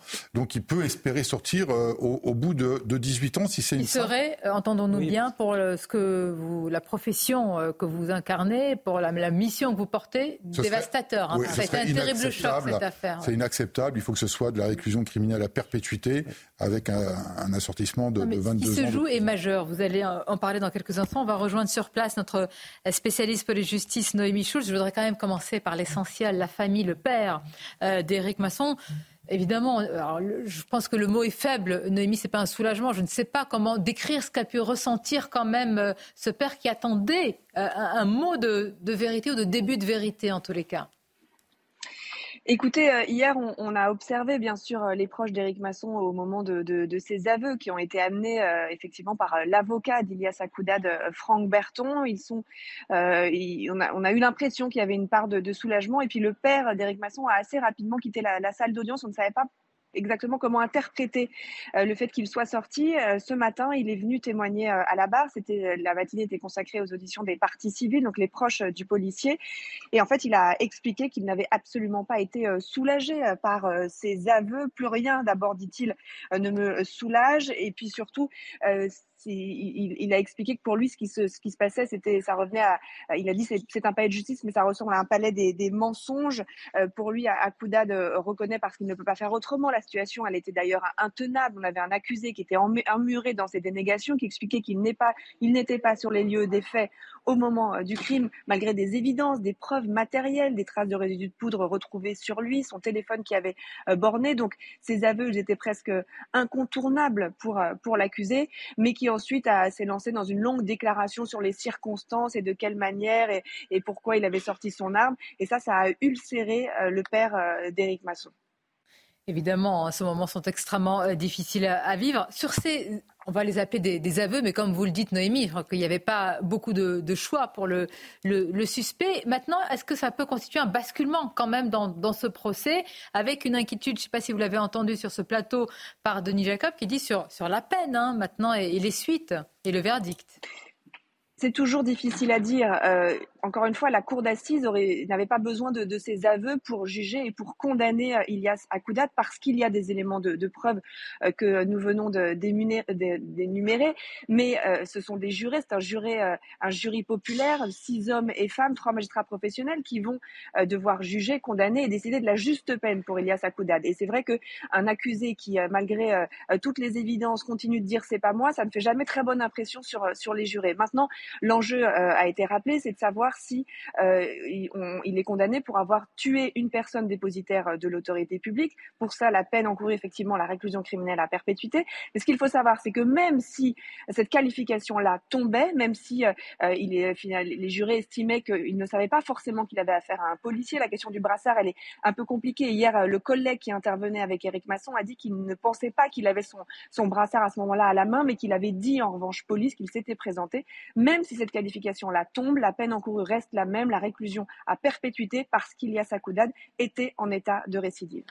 Merci beaucoup hein, pour toutes ces précisions très importantes. Merci Noémie, je suis en direct et en duplex depuis euh, euh, c'est évidemment vous êtes à, Avignon là où tout s'est déroulé. Vous voyez, vous avez envie de, regarder. Pardonnez-moi, on va vous montrer la photo parce que depuis tout à l'heure, voilà, d'Éric euh, Masson, on va la voir en, grand évidemment. Je voulais, moi, je voulais juste apporter une petite précision pour bien comprendre pourquoi il y a de la stratégie de défense derrière tout ça. C'est parce que si on se penche sur le pédigré de M. Akoudad, il se trouve qu'il a 22 ans. Il a déjà six condamnations, mais à 22 ans, il a six condamnations. Donc prendre 18 ans avec le jeu des remises de peine, ça fera 12-13 euh, ans. Euh, ou prendre la perpétuité avec une peine incompressible de 22 ans, c'est pas la même chose pour lui. Mm. C'est-à-dire qu'il va passer soit la deuxième partie de sa vie en sortant à 40 ans dehors, soit il va continuer à la passer en prison. Et là, je crois que c'était une précision. Très important. Mais, et puis ce qu'on peut rajouter aussi, c'est qu'il a commencé très tôt, encore une fois, à la préadolescence, tous ces actes de délinquance. Donc on voit bien qu'on a du mal aussi à, à un moment, arrêter la récidive. C'est ça le, drame de notre pays, c'est qu'on voit bien que parce qu'on a, une justice des mineurs complètement, complètement défaillante. Exactement. Complètement donc on a un engrenage qui fait qu'à un moment il s'installe jusqu'à arriver à, de tels drames. oui, il a un drôle de pédigré quand même, euh, ce meurtrier. Euh, n'oublions pas qu'il a quand même menti pendant trois ans.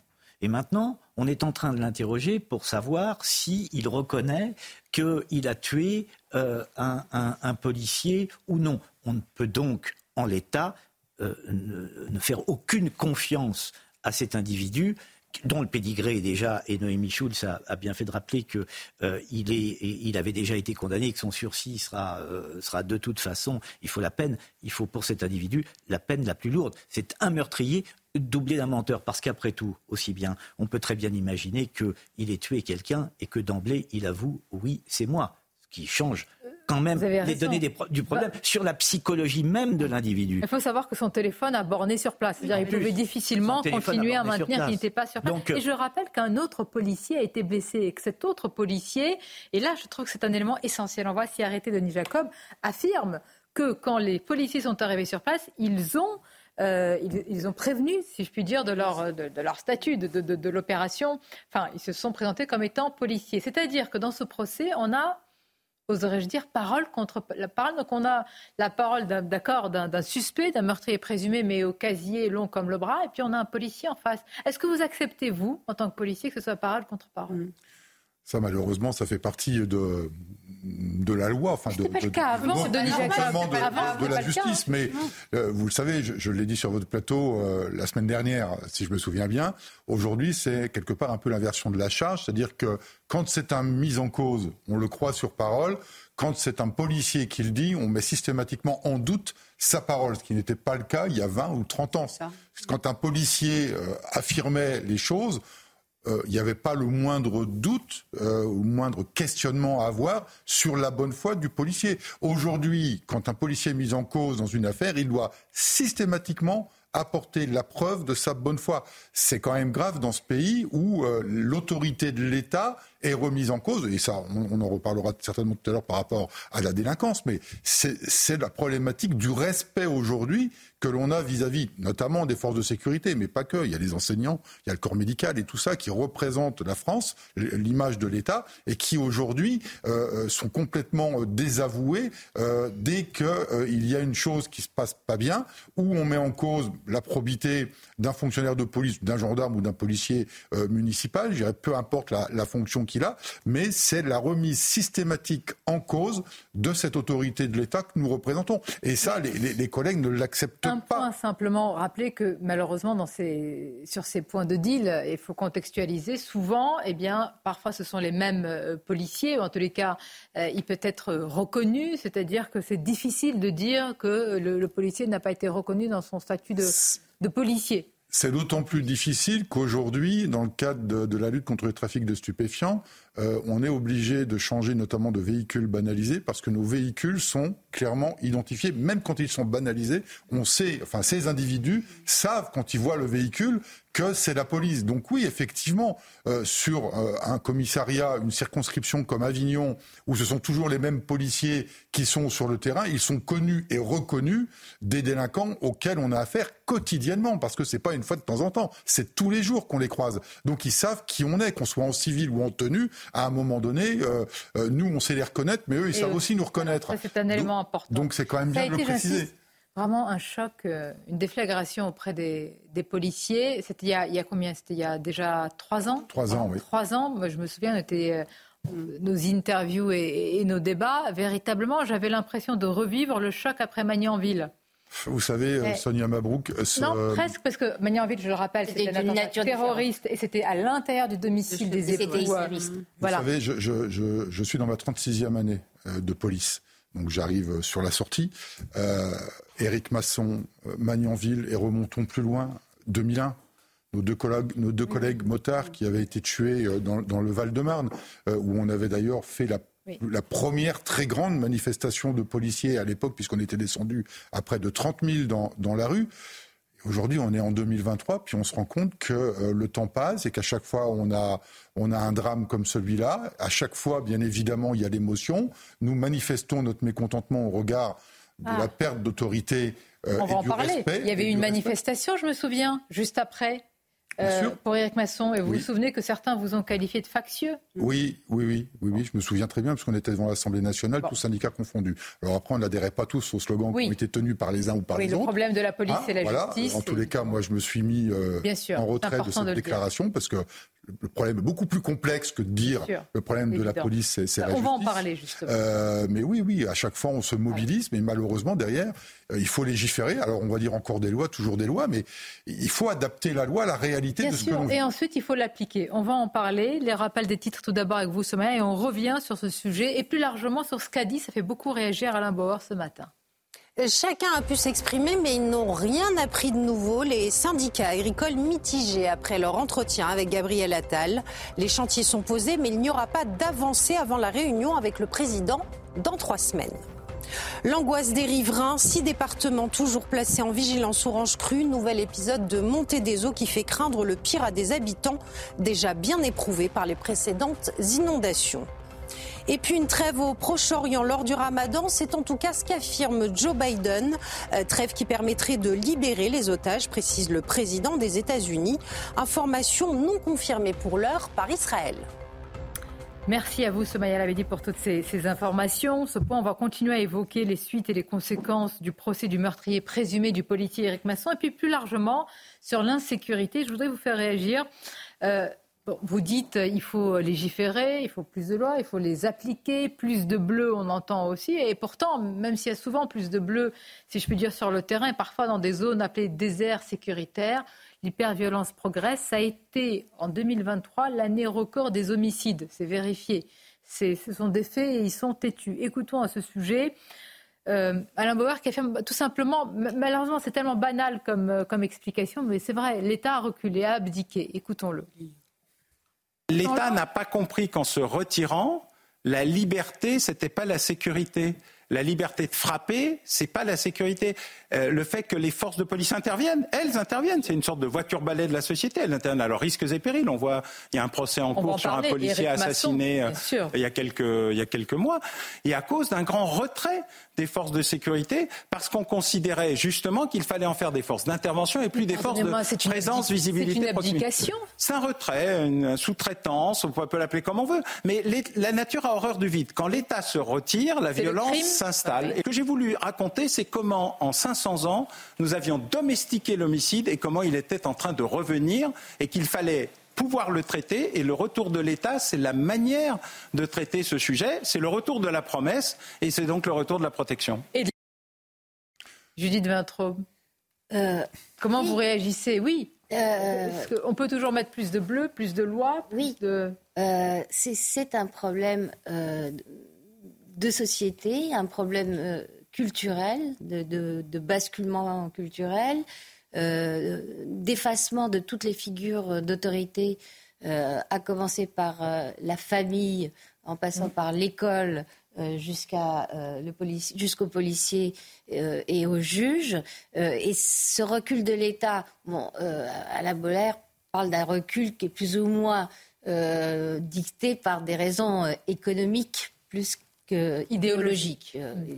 C'est là où peut-être vous avez une différence. Voilà, il dit, il dit en gros que, que, que, la logique comptable, une, une, logique comptable mal appliquée, euh, a abouti à l'effondrement de, l'hôpital, euh, de la justice, mm.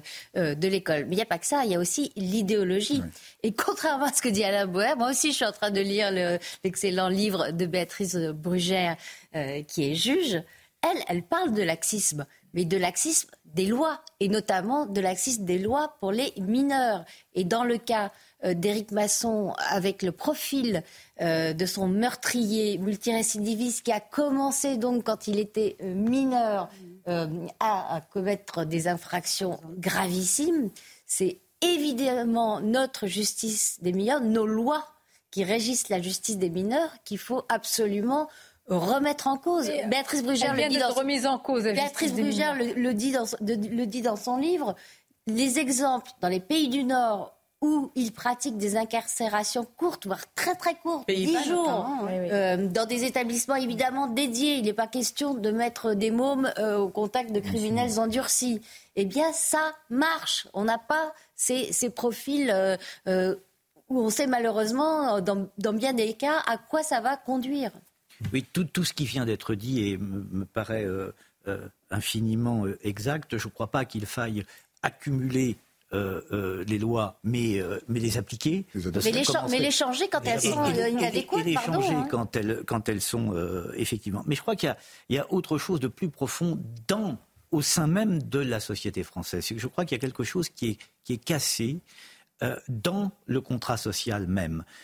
Emmanuel Macron nous a rappelé à à plusieurs reprises qu'il fallait faire nation. C'est quand même extrêmement curieux. Un président de la République qui vous dit il faut faire nation. C'est donc qu'il a observé que dans notre pays, ça ne faisait plus nation, qu'il n'y avait plus une cohésion sociale suffisante. Je dis que le phénomène est franco-français, car euh, tous les phénomènes que l'on vient de décrire là, par exemple, on ne retrouve pas exactement les mêmes dans les autres pays d'Europe. En Suède, en Suède c'est vrai. Hein, Mais par exemple, par exemple, nous parlions du respect de la police. Euh, euh, euh, en Espagne, par exemple, il y a un respect de la police qui est beaucoup plus important que chez nous. Vous avez raison, Vincent. Je note simplement pour Alain Boire, pour aller sur l'aspect plus idéologique, il a fait toute une, enfin, il a développé une théorie partant du constat ou de ce qu'on nous avait un peu vendu la globalisation heureuse. Il dit on est arrivé à la globalisation piteux. C'est-à-dire, on nous a tellement dit, regardez, tout va très bien se passer et on abolit les frontières, il n'y a pas de limite, il n'y a pas de règles, etc. C'est en ça, peut-être il rejoint un peu ce que vous dites, chère Judith. Vous vouliez réagir Oui, alors sur, sur le constat, je ne peux rejoindre je ne peux que rejoindre Alain Bauer, mais par contre, je suis plutôt de l'avis de, de, Judith pour l'avoir euh, vécu en direct, l'idéologie. Aujourd'hui, on est confronté à quoi? On est confronté à une police qui change au gré des alternances politiques. Un coup, il faut faire du tout préventif, un coup, il faut faire du tout répressif.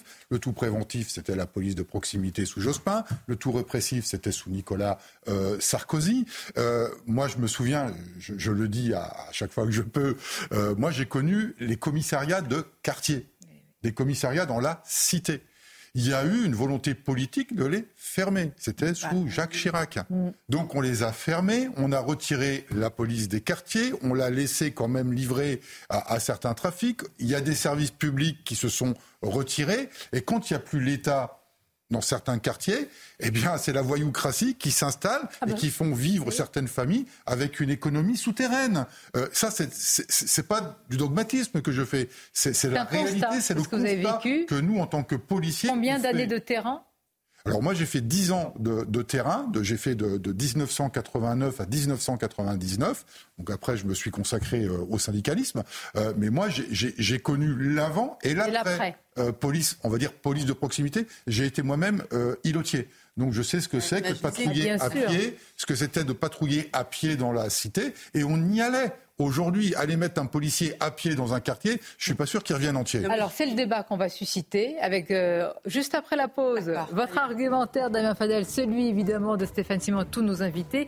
Nous reviendrons également sur cet enseignant. Ça provoque beaucoup beaucoup de comment dire de réactions et plus que ça, cet enseignant soupçonné d'être proche de Daesh. Et nous serons en direct avec euh, Florence Bergeau-Blaclair à ce sujet. tout de suite.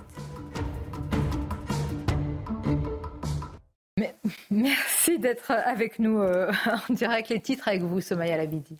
Euh, camouflé pour le président de la République après le chancelier allemand qui confirme qu'aucun soldat d'Europe ou de l'OTAN ne sera déployé en Ukraine. À présent, c'est Londres qui réagit et dit ne pas prévoir, je cite, de déploiement à grande échelle. La France déroule le tapis rouge à l'émir du Qatar, visite de deux jours avec au programme la poursuite des pourparlers pour un cessez-le-feu entre Israël et le Hamas. Et puis remise en question par l'Union européenne, le permis de conduire à vie au cœur d'un débat aujourd'hui. Une proposition de loi prévoit d'en changer les règles, renouvellement tous les 15 ans, avec des tests d'audition, d'ouïe et de réflexe à la clé. Merci à vous, euh, Somaya. On reviendra sur ce que vous venez aussi d'annoncer, hein, sur la réaction de Londres après celle de Berlin qui désavoue la France sur euh, l'éventuel, hein, c'est une hypothèse d'envoi de troupes à, l'avenir euh, au sol en, Ukraine quand même. Ça fait nos alliés et en, plus pour l'Allemagne, c'est quand même un, désaveu de poids. On va en parler, mais tout d'abord, je voudrais qu'on revienne. On en a parlé tout à l'heure en début de cette émission sur cet enseignant, enseignant d'élèves de CP soupçonné d'être proche de Daesh. Alors la question qu'on s'est posée, c'est comment il a pu dissimuler pendant un certain temps quand même qui est, semble-t-il, de son idéologie. L'enquête est, en cours. Est-il un, recruteur en sachant, euh, et c'est ce qu'on va demander à, Florence Berger-Blaclair, qu'ils peuvent rester dans un domaine pendant des années? Sans qu'on découvre véritablement leur, euh, leur dessin, leur idéologie. Nous sommes donc avec Florence Berger-Blaclair. Je vous salue. Bonjour à vous. Merci d'être avec nous. Vous êtes euh, docteur en anthropologie. Vous êtes l'auteur de ce livre remarqué à succès sur les réseaux euh, fréris. Je disais, Florence Berger-Blaclair, on ne sait pas s'il est un recruteur, ce professeur, mais en tous les cas, et c'est ce qui nous interpelle, ces profils-là peuvent rester pendant des années, euh, si je puis dire, tapis dans l'ombre, même s'il était dans la lumière de, sa classe et avec ses collègues, mais avant véritablement d'être soupçonné au prix la main dans le pot de confiture, hélas. Bah, écoutez, en tout cas, l'art de la guerre euh, pour le frérisme, c'est bien évidemment la, dissimulation, euh, l'infiltration, l'entrisme, etc. Donc, euh, comme je l'explique souvent, le frérisme, pour moi, c'est une idéologie, un système d'action qui coordonne en fait plusieurs domaines d'action. Tout cela a été théorisé notamment par Kardawi. Et parmi donc les les, fonctions de ces euh, musulmans euh, endoctrinés, il y a le fait d'être un intellectuel ou d'être un travailleur ou même d'être un soldat. Donc là, euh, selon les dispositions des individus, certains vont être incités peut-être à, à, des formes de plutôt violentes. Maintenant, ce n'est pas la majorité de ce qu'on voit en Europe, hein, pays sécularisé, démocratie libérale, donc où la violence n'est pas très efficace. mais de temps en temps, on a des éléments endoctrinés qui veulent faire mieux et plus vite que les autres et euh, qui euh, deviennent en fait des, euh, qui peuvent être en tout cas des messagers ou des endoctrineurs pour, pour Daesh. là, moi, il me semble que vu le profil, on a affaire peut-être quelqu'un à quelqu'un qui a été placé, placé là sur long terme et, qui, qui, aurait une vocation plutôt d'endoctrinement auprès des enfants. Mais euh, c'est d'autant plus insidieux, et vous le dites souvent, Florence Bergeau-Blaclair, vous dites d'ailleurs que le frérisme est, euh, entre guillemets, comment, est intelligent, ou en tout cas qu'il profite de nos faiblesses, de nos renoncements, et qu'il a bien compris qu'il ne pouvait pas se heurter de, plein fouet, entre guillemets, à notre état de droit, à notre démocratie, et donc il trouve des chemins détournés, il arrive à se lever euh, dans, dans, nos, dans nos failles. Et dans l'éducation nationale. Est-ce que c'est le cas? Est-ce que vous y voyez aussi? On a beaucoup parlé d'une offensive. Est-ce qu'elle est toujours en cours selon vous? Oui, elle, est en cours en fait depuis 30 ans. Hein. Ils ont pris beaucoup d'avance sur nous et surtout parce qu'on ne veut pas voir le problème. On a tendance à euh, sous-estimer cette machine de guerre euh, séparatiste et prosélyte parce que on a envie de, d'agir en fait sur le problème. Alors, par exemple, on va dire, bah voilà, il faut que la justice mette tous ces gens-là en prison, il faut faire davantage de, euh, d'apprentissage de, la laïcité, etc. Mais en, fait, ils s'en fichent complètement parce que ce sont des enfants qui ont, euh, pour beaucoup, pas, tous évidemment, euh, une double socialisation, une socialisation à l'école et une socialisation dans les activités périscolaires. Euh, donc cette, ce frérisme-là, il ne passe pas que par euh, les mosquées ou euh, les, écoles coraniques, il passe par les activités donc périscolaires avec des supports, des livres, des jeux, du sport, etc. Et, donc les enfants se retrouvent en fait avec deux univers mentaux très, très difficiles à faire coïncider et il y a parmi eux toujours des gamins qui veulent faire mieux que les autres euh, et on se retrouve, il, y a, aussi un, petit gamin là de 11 ans, je crois, qui, euh, euh, qui faisait l'apologie de, Daesh. Voilà, on se retrouve avec des bombes à retardement. Il faut vraiment prendre au sérieux et comprendre le système d'endoctrinement qui se fait pour moi à partir de deux choses. La séparation halal-haram, ce qui va donner le marché halal, et puis bien sûr la lutte contre l'islamophobie qui fait croire aux enfants qu'ils ne sont pas aimés parce qu'ils sont musulmans et qui ne pourront donc jamais s'intégrer. Tout cela a été théorisé, montré, et il ne faut pas se tromper de, de, problème. Ce n'est pas euh, un problème de laïcité, il y a vraiment une guerre qui est menée contre la démocratie, pour une théocratie, et pour cela, il faut prendre les choses de, pas, pas par le petit bout de la lorgnette, mais de façon générale. Par exemple, je trouve que euh, euh, aller dans le sens des demandes de lutte contre l'islamophobie est une erreur parce que ça fait partie en fait du moteur frériste qui, euh, qui, qui, désintègre, qui désassimile massivement les jeunes musulmans.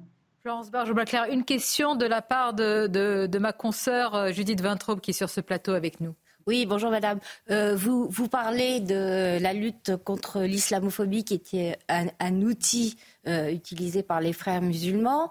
Gérald Darmanin a annoncé et s'est réjoui euh, de la création d'une association qui s'appelle euh, l'ADAN, euh, qui se donne pour vocation de lutter contre les discriminations contre les musulmans. Et quand on lit des sites comme Saphir News, où vous avez que vous connaissez des activités, des actualités sur l'islam et la vie des musulmans, euh, on nous explique euh, que les gens à l'origine de cette association euh, veulent combler le vide laissé par la dissolution du CCIF, lequel CCIF, je le rappelle, a été dissous par Gérald Darmanin comme instrument au service d'un projet d'islamisation de la société française.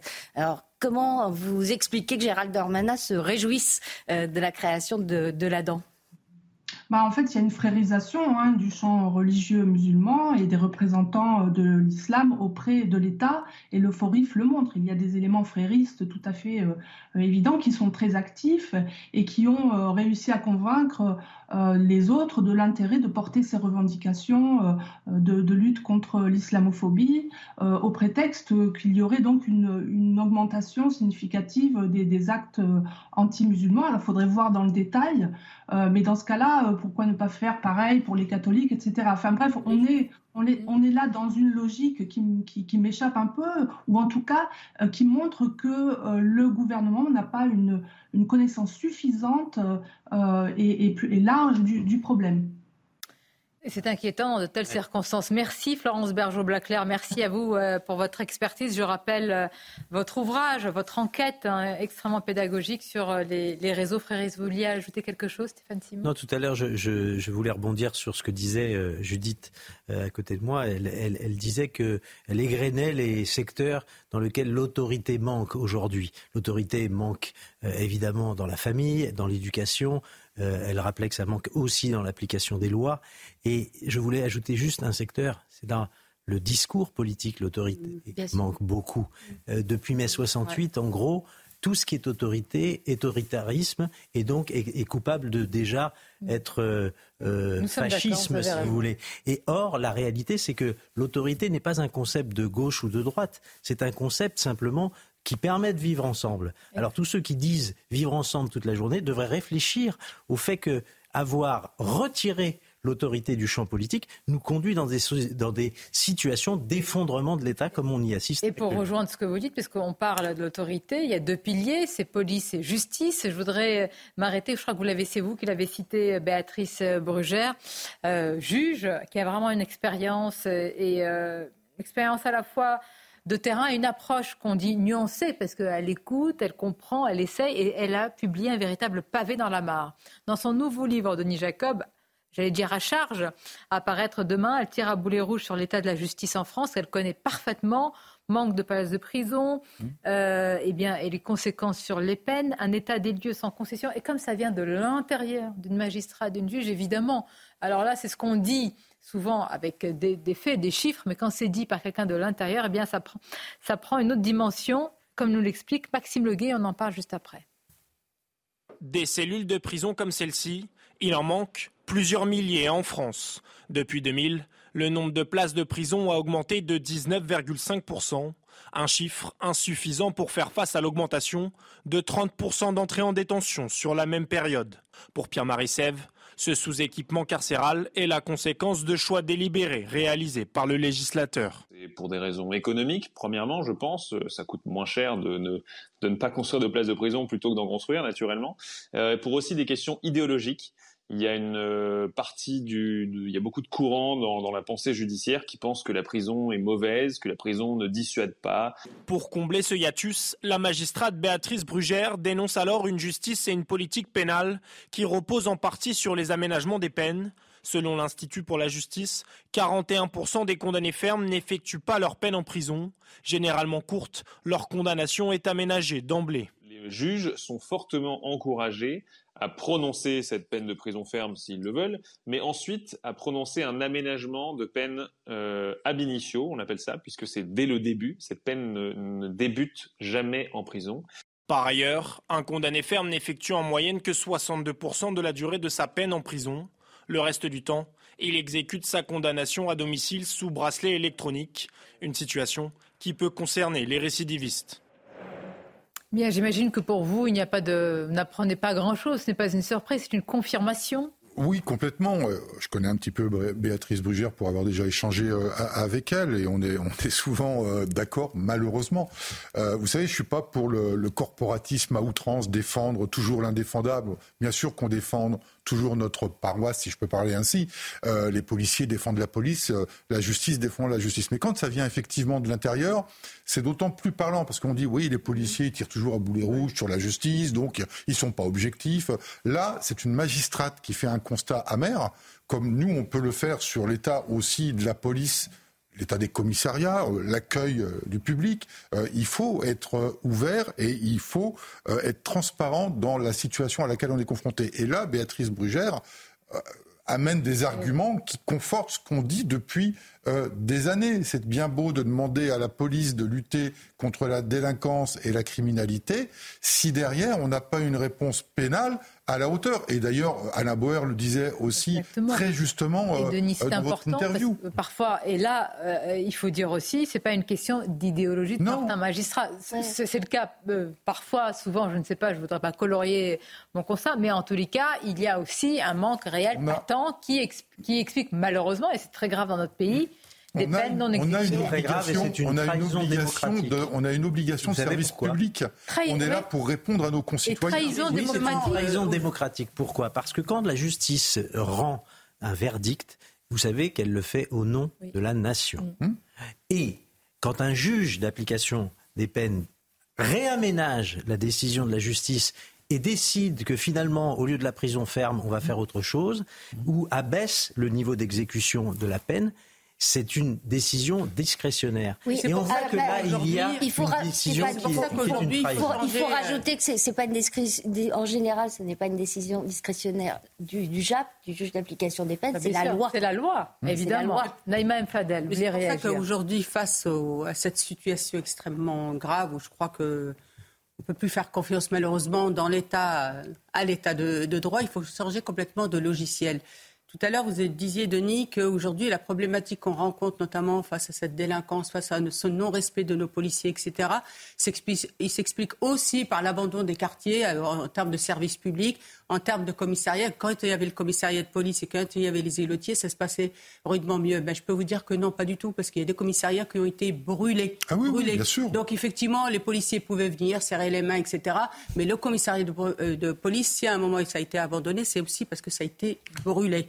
Et puis, moi, je voudrais aussi dire, il faut arrêter avec cette image des quartiers où il n'y a rien. Moi, je vais vous donner juste deux exemples. Par exemple, Mantes-la-Jolie, où j'ai travaillé dix ans, et Trappes, où j'ai été directrice des centres socioculturels. Vous avez en sous-quartier, en sous-quartier, des centres socioculturels, des centres de loisirs. Vous avez raison de le rappeler. non, mais c'est important à, dire. On arrive à la fin de l'émission. Je ne peux pas déborder Vous avez les mairies de quartier, vous avez le centre d'action culturelle, vous avez les centres socioculturels. La conclusion l'énumération est suffisante. quelques mois, S'il vous plaît, s'il vous plaît. Je suis en train de vous dire. on a compris. Problème. Et je, suis sûr que vous rejoignez sur ce point. Les titres avec vous, Somaya? Il tire à boulet rouge sur le RN et Marine Le Pen, passager clandestin de cette crise agricole. Selon lui, Gabriel Attal poursuit. Ils viennent butiner sur cette crise, expliquant qu'ils ont les solutions. Mais qu'ont-ils fait depuis 20 ans, fustige le Premier ministre Remis en question par l'Union européenne, le permis de conduire à vie au cœur d'un débat aujourd'hui. Une proposition de loi prévoit d'en changer les règles. Renouvellement tous les 15 ans avec des tests d'audition, d'ouïe et de réflexe à la clé. Et puis un exploit dans l'histoire de la course au large. Le premier tour du monde en ultime a couronné Charles Caudrelier, une consécration obtenue à l'issue d'une course extrême. Merci euh, Somaya. Puis on retiendra cette information principale, on en a largement parlé, c'est l'Allemagne, Olaf Scholz, qui contredit Emmanuel Macron au sujet de l'envoi de troupes au sol en Ukraine euh, à l'avenir. C'est pas anodin hein, entre pays euh, alliés et si proches. On continuera très certainement à en parler dans nos prochaines éditions. Merci. C'est un plaisir de vous avoir autour de cette table. Merci, Merci vraiment. À très bientôt. Bel après-midi. À demain. Merci.